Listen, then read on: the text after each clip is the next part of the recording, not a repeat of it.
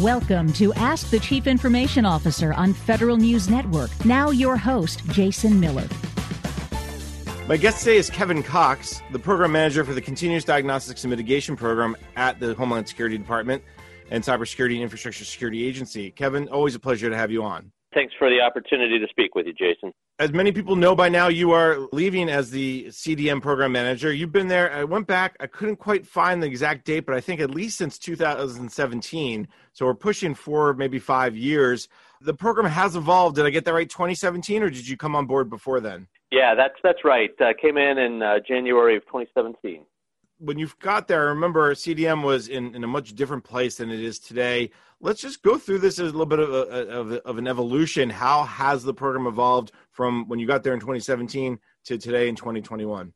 When I was coming in, the the team had made real progress in terms of working with all of the agencies across the CFO Act agencies, the cabinet level agencies, and, and starting to build the relationships with the non CFO Act agencies so that was a critical piece to really being able to continue forward and, and they they had solid relationships with each of the agencies there were some things that we had to work through certainly but but the having those relationships really was was the foundation to to continuing to build on the successes that we had and and really help achieve more in addition, the team had worked with GSA to establish a series of system integration contracts. And the first one was relating to asset management.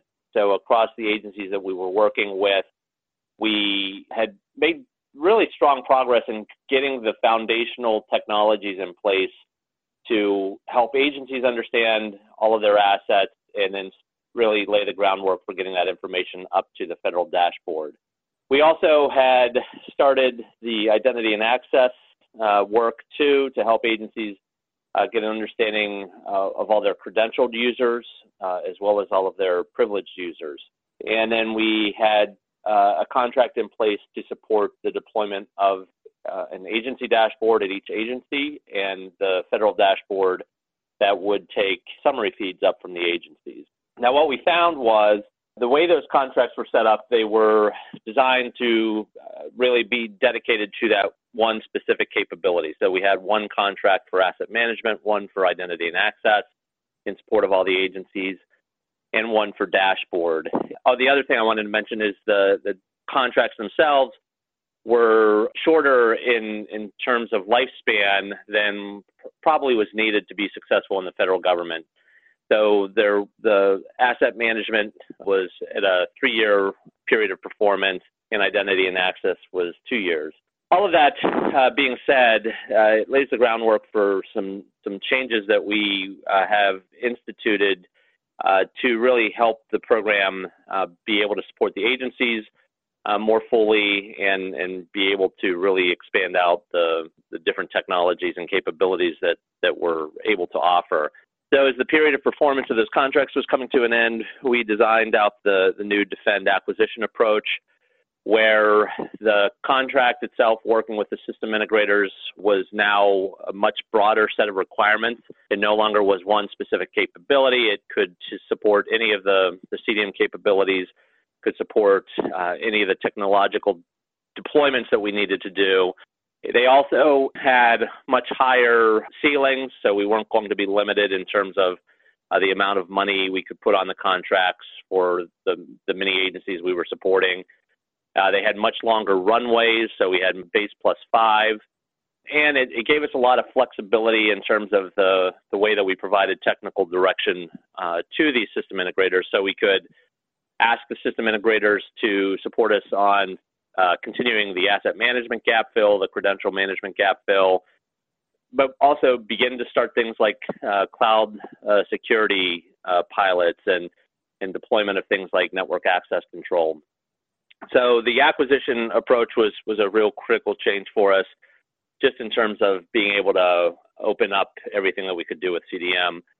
The other thing is that uh, what we found with the dashboard contract and, and the dashboard itself was technology was good. Uh, the technology we were deploying was really a, a, a, governance, risk, and compliance platform. But what we learned was when we're dealing with these large federated agencies with a lot of data, first and foremost, we needed to get a big data platform in place.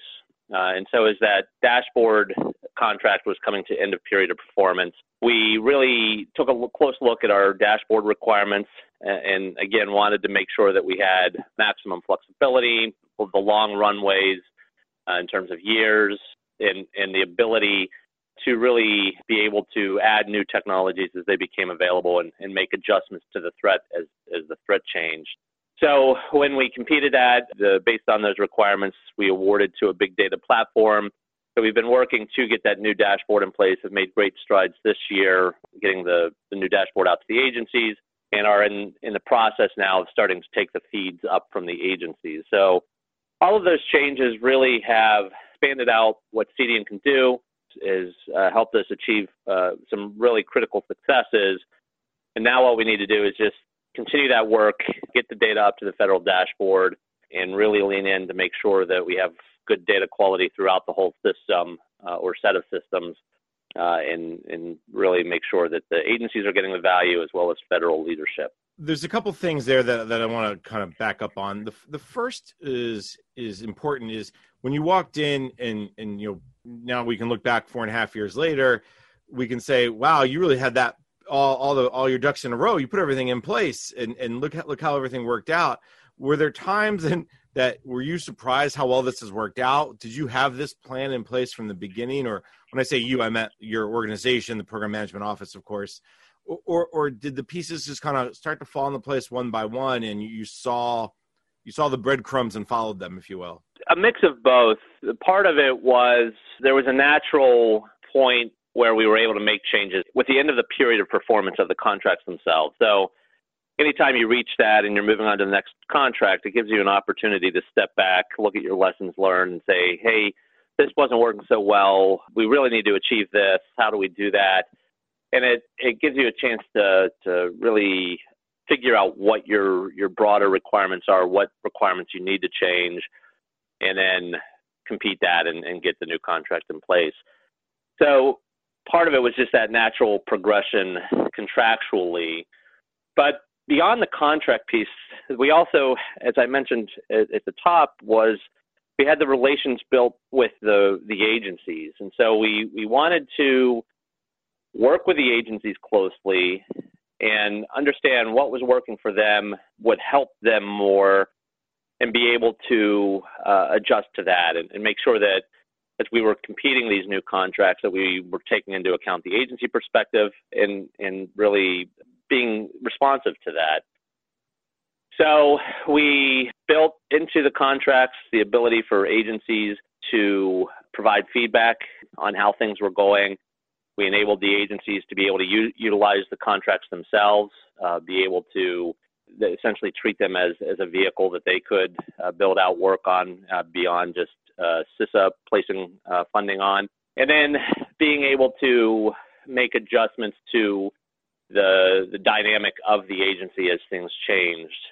So there were some obvious things that we needed to change, but with that step back, with building out a new contract, there were there was an opportunity to reflect on what could make things better, what could take us to that next level, and so it was really back to your question, a, a combination of the two, where there was some things that, that were loud and clear that we needed to, to adjust, and then there were other things that we really had some new ideas. The agencies had some new ideas, and, and we built those in, and they, they've been really successful in terms of giving us uh, a broader set of opportunities to to deploy to support the needs of the agencies in our deployments.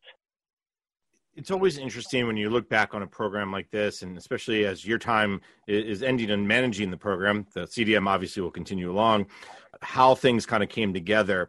Kevin, on that note, let's take a quick break. My guest today is Kevin Cox, the outgoing program manager of the Continuous Diagnostics and Mitigation Program at the Cybersecurity and Infrastructure Security Agency at DHS. I'm Jason Miller, and you're listening to a special edition of Ask the CIO on Federal News Network. Welcome back. You're listening to a special edition of Ask the CIO on Federal News Network. I'm your host, Jason Miller. My guest today is Kevin Cox, the outgoing program manager of the Continuous Diagnostics and Mitigation Program at the Cybersecurity and Infrastructure Security Agency at DHS. I know uh, there's a lot of progress, so let's start there. Where are we today with CDM? Maybe start with the dashboard. I know that's the question everyone seems to always ask you, and then we'll get to some of the other pieces and parts. With the dashboard, as mentioned, we had to make a, a big change in terms of how the program, as well as we, CISA and DHS, originally approached it. Uh, the original vision with the dashboard was that with a broader governance, risk, and compliance product, you could align with the governance, risk, and compliance, otherwise known as GRC tools that the agencies had, and really pull in the CDM data and, and map it against how the agencies track their systems and overall risk. But technologically, we first and foremost needed a platform to collect all the data that was coming in and, and a platform that could scale, a platform that was uh, maximally flexible and, and as needed customizable. So, with that, uh, getting to the new Elastic uh, platform has really been an important uh, step for the program because it really lays the groundwork for a lot of new things that we can do in the future, including supporting new technology, supporting uh, a greater amount of data, uh, being able to support more operational functions in terms of helping the agencies to manage their risk, understand their security threats, et cetera. The new dashboard deployed to 13 agencies. We're aiming to have the new dashboard in place at all of the agencies by the end of this fiscal year. Included in that is the deployment of a new service working to, to bring on a few agencies to our dashboard as a service. So essentially, CISA will manage the backend dashboard for the agencies. They don't have to build it out themselves. And then we just work with them on the data feeds. So we're going to have a few agencies uh, that we're going to be working with onboarding uh, to that new service over the next few months.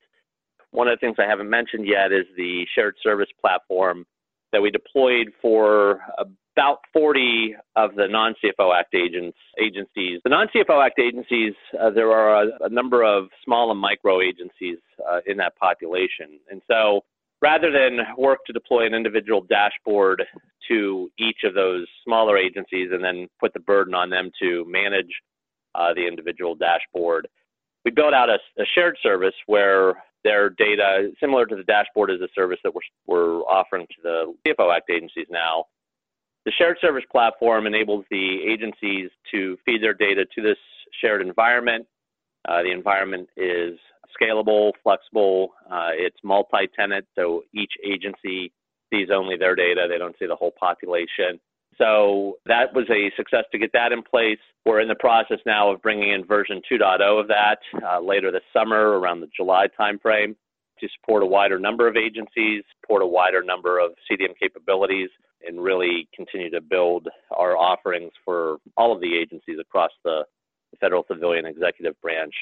So, with the small agencies reporting to the shared service platform we'll be able to capture uh, their summary data and feed it up to the federal dashboard from that single platform rather than having to work one by one uh, with individual dashboards and, and, grab that data. So with the new dashboard, with the new dashboard as a service for the CFO Act agencies, and with that new environment for the shared uh, or the new shared service offering for the non-CFO Act agencies, we've really been able to expand out our offerings, expand out the ability to take in greater volumes of data, and at the end of the day, to operationalize it to make it valuable to the agencies and to federal leadership. The dashboard as a service and then the shared service, it sounds very similar. Are, are they one offs, if you will, meaning the, the bigger agencies need maybe different capabilities or big more capabilities in the smaller agencies? So you kind of built on, or are they two kind of separate offerings? The shared service platform for the non-CFO Act agencies was our first,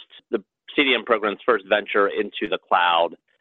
So with it, we established a, a single platform that again enabled the the non-CFO Act agencies to to point their data feeds to this environment, access it individually in a, in a multi-tenant way, and then really get get the full value of the reporting without having to worry about the management of, of their own dashboard.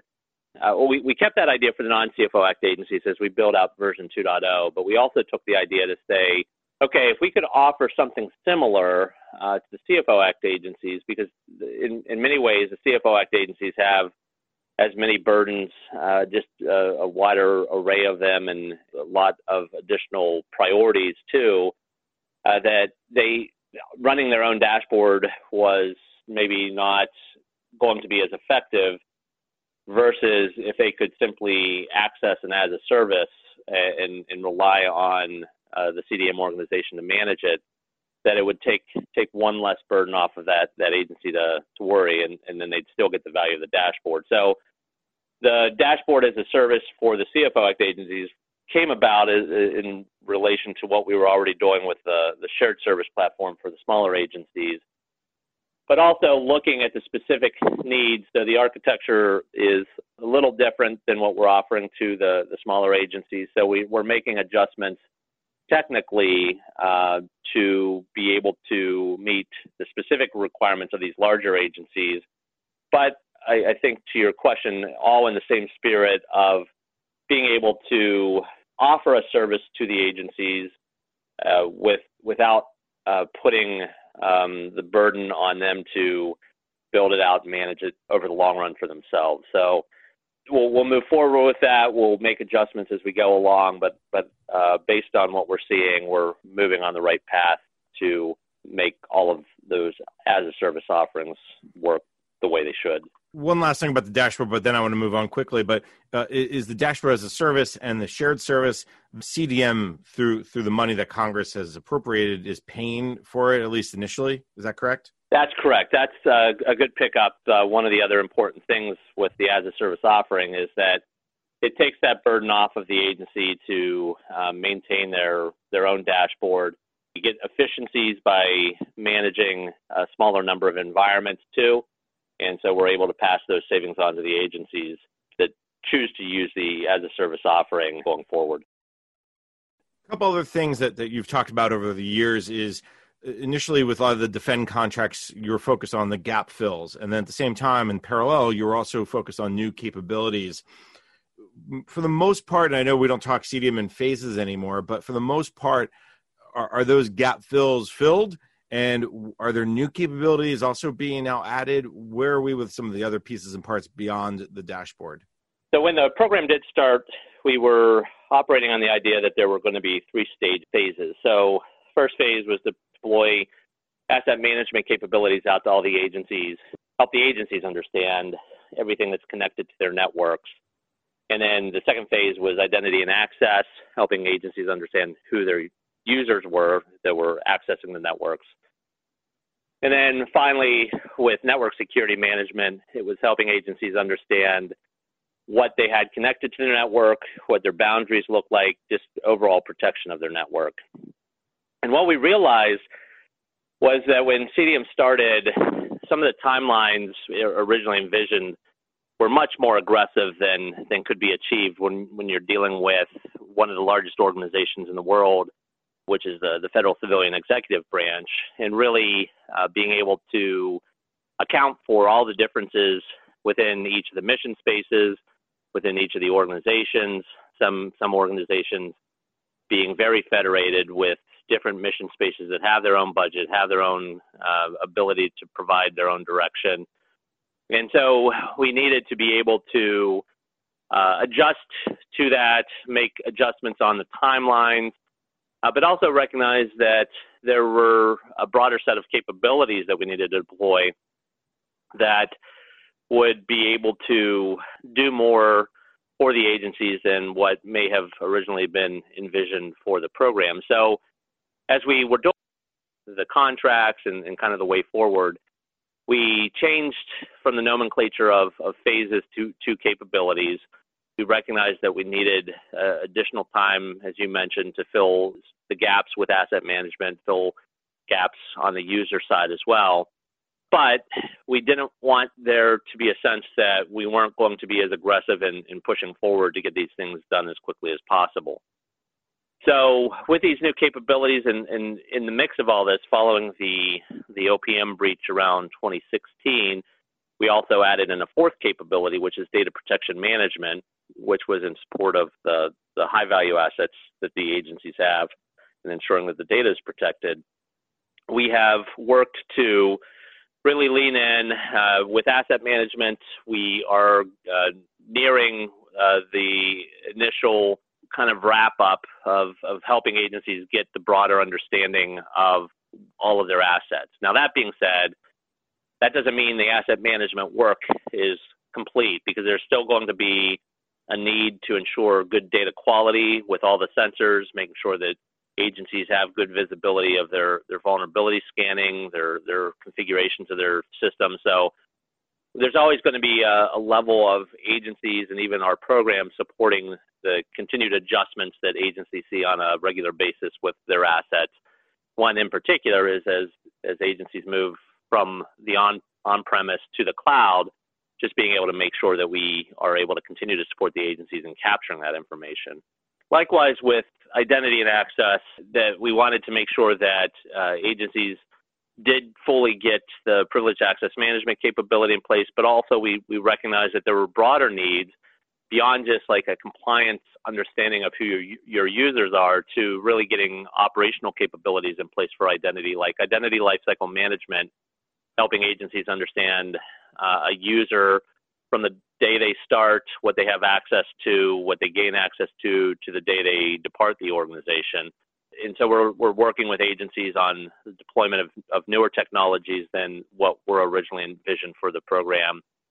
And then with just shifting over to network security management, beyond cloud, beyond mobile, uh, being able to support things uh, on the network, we have been working closely with our compatriots within CISA, the, the teams from from the TIC side of the house, the Trusted Internet Connection, the, the teams from the National Cybersecurity Protection System, which supports the Einstein deployments, to look at how CDM can support the evolution in the thinking for TIC, for National Cybersecurity Protection System, and see if there were additional things that could be done at the endpoint. So one of the things that we're currently focused on. It's it was there was some funding included in the American Recovery Act tied to the COVID stimulus, and then the executive order that was just published yesterday.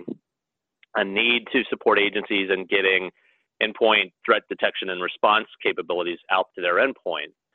And so something that CDM could have supported at the start uh, in terms of the broad set of possibilities is now something that is going to be front and center for the program because the, with the acquisition approach we have in place that gives us the flexibility, we can work with our teams within CISA, we can work with the agencies, we can work with the industry community uh, to figure out the right way forward uh, to get the EDR, endpoint detection response uh, capabilities deployed, get that visibility for the agencies, and, and help support federal leadership's understanding of really what the the overall federal threat landscape looks like so that we can get in front of our adversaries and and prevent them from uh, being able to get on our networks and disrupt or, or exfiltrate data. So that's an example of where we've been able to make adjustments. We've been able to emphasize newer approaches, newer technologies than what we originally started out with as a program. Kevin, on that note, let's take a quick break. My guest today is Kevin Cox, the outgoing program manager of the Continuous Diagnostics and Mitigation Program at the Cybersecurity and Infrastructure Security Agency at DHS. I'm Jason Miller, and you're listening to a special edition of Ask the CIO on Federal News Network. Welcome back. You're listening to a special edition of Ask the CIO on Federal News Network. I'm your host, Jason Miller. My guest today is Kevin Cox, the outgoing program manager of the Continuous Diagnostics and Mitigation Program at the Cybersecurity and Infrastructure Security Agency at DHS. When you look back at, at CDM, what are you most proud of, and what do you wish you would have made more progress on? Yeah, the the thing I'm most proud of is the the real strength of the team. We have a, a great team, great people that have been really instrumental in terms of building out the relationships, as I, I mentioned earlier, with the agencies being there to, to support the agencies, understand what their needs were, be able to make adjustments. And that has been absolutely critical to the success of the program. Uh, if, if we can't build strong relationships with the agencies and, and can't make adjustments to, to the needs on the ground, CDM would, would not be able to be successful. Likewise, the, the other piece is that beyond the relationship with the agencies is we have to have strong relationships with industry. And, and so even though we have, uh, we, we, work closely with GSA, they're, they're our partner in terms of the, on the contract side.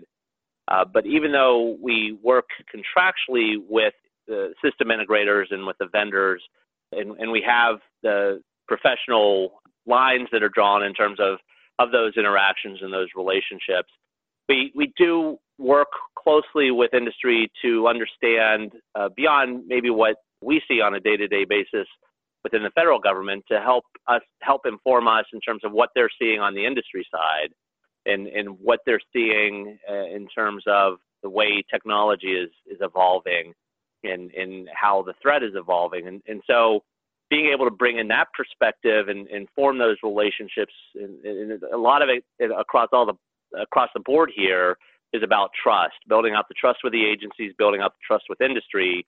That we're we're all working this problem together. This is about uh, defending uh, our, our, critical assets uh, that support our citizens, our taxpayers, and so you're really working uh, with these teams of folks that are as dedicated to the mission as as we are in the the program management office, and and that's really been uh, a stellar experience for me to work with with this the teams, the people that are as dedicated to this pro- program as, as we need to be, and folks that are willing to make sacrifices and, and do even more. It's it's really what I consider to be the, the real, true uh, heart and soul of the program and, and the the true success of the program. And the other part of that question was, what do you wish you would maybe would have made more progress on?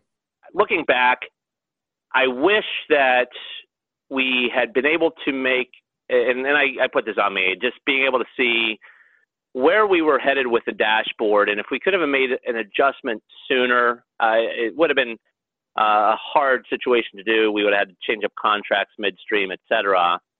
But if we could have made made that change earlier in terms of recognizing that with the volume of data coming in, and, and it could be coming in in the future, we really needed to get to a big data platform. If we had made that change earlier, we would have been further along in terms of the the data flows, further along in terms of the, the reporting that the agencies would have through their dashboards and, and we at the federal dashboard. But that's hindsight. I mean, that do what you can, you, you make the adjustments you can, and, and that you're aware of at the time. But I, I do think if we could have uh, gotten that big data platform in place sooner, we would have been able to do much more and more quickly. So I would just put that out there. And, and then finally, last question is: You have a new job at the Justice Department, Deputy CIO. What's the big lesson you're going to take from CDM as you kind of go into that new role at, at the Justice Department? What, what's the you know you're going to go from somebody who's implementing CDM that now has to use CDM, so to speak, or someone who has to take advantage of CDM through the Justice Department. What's what's the big lesson you're taking from this experience? Because not everyone gets to manage a government-wide program especially one that's well funded, well liked, has some struggles, but but it seems to have overcome them. The, the, again, what's the big lesson? Well, I'll go back to the importance of, of building the strong relationships. I I've, I was at Justice before. They too have a great team, and I, I look forward to being able to continue to work with a lot of the folks I had when I was there before. It's really a great environment, and, and again, being able to work with folks that are are that focused on mission, and really being able to support the real goals of the government to support our citizens, that's that really uh, is is top notch. In terms of my perspective, well, what I'm going to be bringing back is now a wider understanding of of how the federal government works, at least on the civilian side. Understand what we can do in terms of working with our other civilian agency partners, looking to build relationships out there, but also just being able to take bring that perspective in, looking at the the the federated nature of within justice and all their different mission sets, and looking at how we can through through through the relationship building, through the trust, and, and looking at, at the the needs to support the mission, that we can bring new ideas, uh, push to get the the appropriate funding uh, to support those ideas to help uh, the mission uh, go even further and, and help the mission achieve its, its objectives. So the ability uh, to really look at the broader technology not just on a security standpoint, but from a, a broader cloud and, and mobile and uh, broader information technology standpoint. That that really, I think that that will help me be able to provide greater uh, value uh, in what I uh, will set out to do supporting justice and its its mission sets and mission partners. Well, if, if the work on CDM is any precursor, we know you'll be successful back at Justice. Uh, Kevin, uh, I know we're done. Uh, we're out of time for today, so let me thank my guest. Uh, Kevin Cox is the program manager for the Continuous Diagnostics and Mitigation Program in the Cybersecurity Infrastructure Security Agency at DHS. Kevin, I always enjoyed our interactions. I always appreciated all your time and all your patience. So thank you for your service to DHS and good luck at Justice. Thank you, Jason. Likewise, I always enjoyed uh, our conversations and really appreciate this opportunity. Thank you. We have to take a break. When we come back in the next segment, we switch gears a little and hear from the Justice Department about cybersecurity. I'm Jason Miller, and you're listening to Ask the CIO on Federal News Network. When we need help, we turn to government. When government needs help, they turn to Federal News Network. Federal News Network, helping feds meet their mission. Welcome back. You're listening to Ask the CIO on Federal News Network. I'm your host, Jason Miller. In this final segment of the show, I play an excerpt of a panel from the Justice Department's Cyber Symposium, where Justice Chief Information Officer Melinda Rogers talks with John Demers, the Assistant Attorney General for National Security. National security threats continue to pose consequences, severe consequences to the federal government, U.S. companies, and individuals. It harms the economy, security of our government, and society at large. As a result, certainly we can appreciate securing the nation's intelligence, military infrastructure. It's a top priority for federal agencies. How important are interagency collaborations when it comes to confronting cyber threats? Critically important. I mean, the way our government is organized, every agency has unique tools it can bring to the table. Where, whether it's on the intelligence community side, especially NSA, its knowledge and its ability to see what's happening, you know, mainly outside the U.S. Whether it's, of course, you know, working very closely as the bureau does with CISA at DHS, the responsibilities, the authorities that they have to work with the private sector, in particular on securing uh, their networks, responding, remediating. Obviously, the bureau has investigative authorities domestically that nobody else has. That we've talked a little bit about here: the ability to subpoena, the ability to use search warrants, do the investigation, find out what the scope of the harm is, working with CISA, doing the notifications, then um, will enable these companies working in part with the private, other parts of the private sector and the government to respond and remediate, you know, whatever the vulnerability was, the intrusion was, and then, of course, to do the indictments. And in the case of this most recent uh, operation, to even remove uh, malware from, from some servers.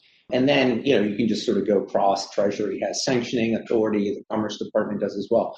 The whole scope of the government's efforts, which are needed to respond to individual hacks, as I said, but also because ultimately, when we need to impose costs on the hackers or costs on the countries that these hackers are operating in, or even more than operating in, operating on behalf of the governments of those countries, that takes the full suite of sort of government tools that needs to be coordinated uh, and rolled out by the interagency. So, for instance, one sort of new tool that we're looking at using now to safeguard the supply chain. This is what we've seen recently, although it's not it's not new as a problem, but is a series of supply chain hacks where the real interest, of course, is not hacking into that software provider, but in hacking into all of the customers of that software provider. Or you can have other, you can have hardware supply chain hacks, et cetera. There was a new executive order that was signed just about a year and a half ago. The focus then was thought to be on supply chain coming out of China and securing the supply chain there, but it can be used against a variety of countries. And so, with respect to the SolarWinds hack, which came from Russia, we've launched a, a, review here together with the FBI and the intelligence community to see where there may be supply chain vulnerabilities of companies that are either actual Russian companies or doing business in Russia or have some operations in Russia. Not again, not meant punitively here, but meant protectively, right? So where there's a critical sort of pieces of software, if there's back end software design and coding being done in a country where we know that they've used um, sophisticated cyber means to uh, do intrusions in, into U.S. companies, then maybe that U.S. Com- companies shouldn't be doing work with those companies from Russia or from other untrusted countries. So that's something that we're going to be looking closely at. Again, that's a tool that we uh, initiate this investigation on, but then we really pass the information over to the Commerce Department to see whether and how to actually use the tool under the executive order. So I just use this as an example of how important it is for all the parts of the government to be working together on this issue. And I think we've certainly seen that uh, recently in response to the SolarWinds hack, in response to the Hafnium hack. We've seen the government as a whole through the National Security Council and then just sort of one on one where appropriate, sort of working together uh, to respond and then to think about how to impose costs on these actors in a way that will deter and, and change their future behavior. Thank you, John. So, given all that you mentioned, what are some of the top priorities for U.S. national security as it pertains to cybersecurity? Where should we be dedicating our resources? And for those companies that are out there as well, uh, where should we be focusing our attention? Sure. So in the department, we, you know, the deputy attorney general has launched two cyber initiatives, and you, and you can see this is going to be, I think, a significant or priority issue for the department going forward. It already has been, but I think there's it, it's being energized again. And so one is a ransomware task force. So ransomware has gotten consistently worse and worse, and a lot of uh, it, it's you know, quite lucrative. And then another is sort of just a broad cybersecurity review that she's launched across the department. And that involves everything, as you know, from your office, sort of how, how do we as a department defend ourselves um, from these attacks? We have a lot of, I think we do certainly a very good job on the classified side, but there's a lot of very sensitive investigative information that gets passed on unclassified systems. And, you know, how do we best uh, protect that against intrusions. And but then broader than that, how are we using all these different tool, tools to combat these cyber intrusions? I think one of the big you know things that we all need to acknowledge is on the resiliency side and, and really work on that because as much as we do to deter behavior, to punish behavior, to harden our defenses, to get better insight into what's happening on our networks, there are some very sophisticated and persistent cyber actors who are going to get in to many, many networks. And the question then becomes what, what are you going to do then? What kind of backup data do you have if, for instance, you suffer from a ransomware attack? Right? How do you segregate your data on a network so that if an actor gets into one part of your network, it doesn't mean that they necessarily get into all the parts of the network, and in particular, you know, think very carefully, very um, precisely about what the most sensitive information, if you're a company, what, what's really the most sensitive intellectual property information that you have, what's the most sensitive personal uh, information you have about your customers, your patients, um, your employees, right? And making sure that that is protected so that you're also sort of protecting yourself, obviously, in a smart way that doesn't hamper your ability to do business. But for the stuff that's really the crown jewels of your company, you know, really putting some thought into what that is and, and whether it's protected and whether you have backups, especially with ransomware, but whether you have backups um, for uh, that data. So to give you an example, sort of on the election security side is something that we worked very hard at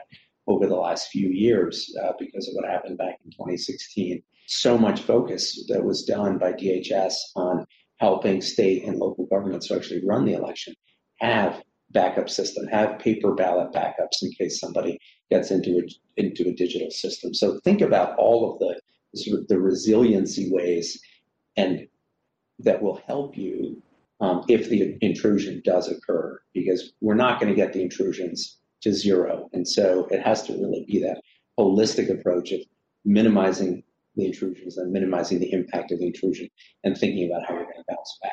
There's the old adage that goes either you know you've been hacked or you don't know you've been hacked. Given recent events, what advice can you leave uh, the IT and cybersecurity professionals we have in our audience here today to combat existing and emerging threats? First of all, yes, either you know you've been hacked or you don't know that you've been hacked. It is a lot better to know that you've been hacked, right? Because once you know you, you've been hacked, you can start to fix the problem. When you don't know you're hacked and that uh, intrusion, ha- they sort of have persistent uh, access to your networks, they can do worse and worse damage and they can move from parts of the network to other parts of the network. Um, so, you know, one, make sure that you know when you've been hacked, right? And then, you know, certainly my pitch to the private sector is don't hide it, right? Don't hide it from your customers if as a result of your hack they've been hacked. Don't hide it from the government. Come forward, establish those relationships um, earlier before the hacks. It's easy to sort of come forward and then work with the government on doing um, the remediation, and then really work on the and think through ahead of time the resiliency system as well. And then the last thing I'd say is we've talked a lot here about sort of maybe pure cyber intrusions.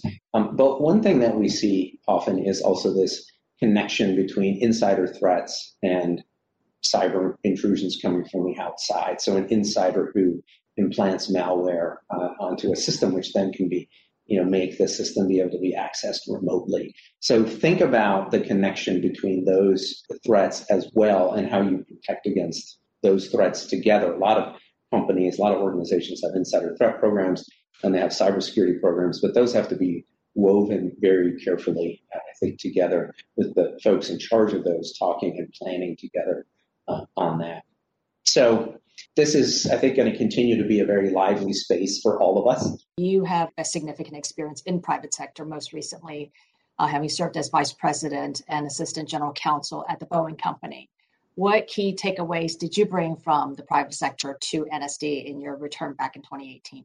From the private sector and from this job and other jobs in government, I mean, just really the, the perspective of how important it is for all of us to work together on these issues. Obviously, Boeing, like other um, you know, defense contractors has a lot of experience, especially on the defense side, working closely with the U.S. government in that area of government contracts, including in the area of cybersecurity around government contractors.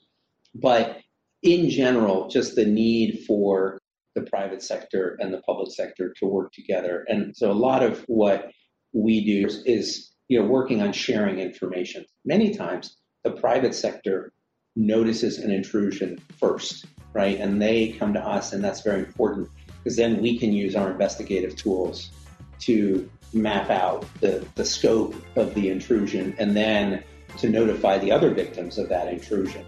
That's all the time we have for today. You just heard an excerpt of a panel from the Justice Department's Cyber Symposium, where Justice Chief Information Officer Melinda Rogers sat down with John Demers, the Assistant Attorney General for National Security. I'm Jason Miller, and you've been listening to Ask the CIO on Federal News Network.